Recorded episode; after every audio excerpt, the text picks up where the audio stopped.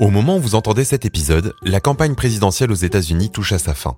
Dans ce numéro, on vous propose de prendre du recul et de revenir en arrière au samedi 20 juin 2020 à Tulsa, Oklahoma. Après un printemps dont l'actualité a été dominée par la crise sanitaire et par les manifestations contre les violences raciales et policières, Donald Trump prépare son grand retour dans la campagne. Avec un meeting. Les organisateurs annoncent d'ailleurs un chiffre faramineux de participants, un million de personnes. Il prévoit donc une seconde scène à l'extérieur et un discours pour la foule qui ne pourra pas rentrer dans l'enceinte du bâtiment. Sauf qu'à l'heure dite, personne. On ne compte que 6200 spectateurs. Derrière le fiasco de ce meeting se cacheraient, selon le New York Times, des milliers d'adolescents américains qui se seraient mobilisés sur TikTok. Leur stratégie, réserver gratuitement des dizaines de milliers de billets sur Internet pour simuler une affluence monstre et laisser les organisateurs se ridiculiser le jour J. Et l'opération dépasse de loin la simple blague collective d'adolescents, il s'agit bel et bien d'une des nouvelles formes d'activisme en ligne. Oui, et la campagne américaine n'en a pas le monopole d'ailleurs. Black Lives Matter, MeToo, Extension Rebellion, Je suis Charlie ou encore les Gilets jaunes, même si les opinions ou les sujets divergent, tous ces mouvements prennent racine en ligne. Mais alors, comment et pourquoi les combats d'aujourd'hui trouvent-ils un tel écho au sein de ces nouveaux espaces? Alors que l'engagement politique bascule en ligne, à quoi ressemblent les mobilisations contemporaines? Orange vous présente le mémo. Bonjour Marine. Bonjour Germain. Bienvenue à toutes et à tous dans ce nouveau numéro du Mémo, le podcast qui décrypte pour vous l'actualité du numérique. Marine, on l'a vu dans un des épisodes diffusés en juillet 2020, les réseaux sociaux sont devenus une prolongation de l'espace public, parfois difficile à réguler. Dans ce nouvel épisode, on retourne sur les réseaux, mais pour se pencher sur leur capacité à devenir des supports de mobilisation. Et on a l'impression que ces derniers temps, le débat et l'engagement dématérialisé sont devenus incontournables. Oui, c'est vrai. D'abord, sans surprise, la pandémie a facilité le basculement de certaines opérations militantes en ligne. Denis Saint-Amand, un enseignant-chercheur en littérature, nous explique dans un article du quotidien d'idées en ligne AOC que le confinement a eu beau perturber nos habitudes, il n'a en rien entamé la nécessité et le désir de communiquer. Et il en va de même pour la volonté des personnes politiquement engagées de se faire entendre. Si je comprends bien, privés de marche, de grève ou d'action de désobéissance civile avec le confinement, les militants et activistes ont tout simplement poursuivi leur action en ligne. C'est ça, des alternatives numériques ont même vu le jour comme manif.app qui permet de manifester virtuellement en se joignant aux milliers de militants qui occupent les rues d'un service de cartographie en ligne en affichant le slogan de leur choix. Du côté du combat féministe, le confinement a provisoirement suspendu les sessions de collage de slogans sur les murs des villes de France.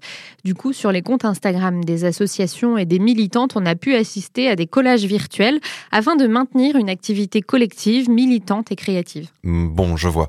Mais Internet et les réseaux sociaux, comme endroit de réunion stratégique pour l'engagement politique, c'est loin d'être nouveau, non? Oui, les deux sont même assez intriqués. Un article de Business Insider relate le rôle qu'ont joué les réseaux sociaux du printemps arabe jusqu'à MeToo. Avec le printemps arabe, on a basculé dans une décennie au cours de laquelle la technologie et les médias sociaux jouent un rôle clé dans le renforcement des mouvements sociaux et dans l'instauration de changements durables. Facebook et Twitter ont contribué à renverser les dirigeants du Moyen-Orient au début des années 2010. Et encore aujourd'hui, sur ces canaux, on peut lire des informations sur la fraude électorale, la brutalité policière, le racisme et le harcèlement sexuel. Ouais, d'une certaine manière, c'est toujours de l'activisme, mais sous un nouveau format. Oui, on assiste même à une véritable prolifération. On peut prendre l'exemple de ce qu'il s'est passé en avril dernier à la suite de la mort de George Floyd ou encore de Breonna Taylor aux États-Unis. On a vu se multiplier sur Instagram ce qu'on peut appeler du PowerPoint activisme, traduisez l'activisme en diaporama. Depuis 2017, Instagram a lancé la fonctionnalité carousel. On peut publier 10 images à la fois sur un même post. Le média américain Vox nous explique que ce format a été réorienté par des militants, des artistes indépendants et des groupes de défense. Et ça ressemble à quoi? On fait donc défiler les slides comme un PowerPoint pour en apprendre plus sur un sujet en particulier, comme euh, comment protester virtuellement, démanteler la police ou le racisme ordinaire, mais aussi la cause ouïghour. Et ça fonctionne parce que les diaporamas sont accrocheurs avec des dégradés de couleurs, des fonds pastels et des illustrations ludiques destinées à attirer l'attention des utilisateurs et à les inciter à lire le texte, le tout étant facilement partageable via les stories de ceux qui les lisent. Et au-delà du format, c'est aussi une autre façon de se façonner une culture politique. On s'exprime autrement. Et d'ailleurs, le militantisme sur les réseaux sociaux prend des formes qui sont davantage auto-organisées. Oui, c'est en grande partie le cas chez les jeunes en particulier. C'est ce que je lis dans un article de BuzzFeed News concernant la campagne présidentielle américaine. Selon le journaliste, TikTok est devenu un nouveau point d'entrée des campagnes politiques pour les jeunes qui échangent sur la base de hashtags pour soutenir leurs candidats. Mais ce serait oublier de nouveaux acteurs qui ont fait leur apparition lors de la campagne présidentielle, comme je peux le voir dans une émission du programme 60 minutes. Comment ça? De quel acteur tu parles?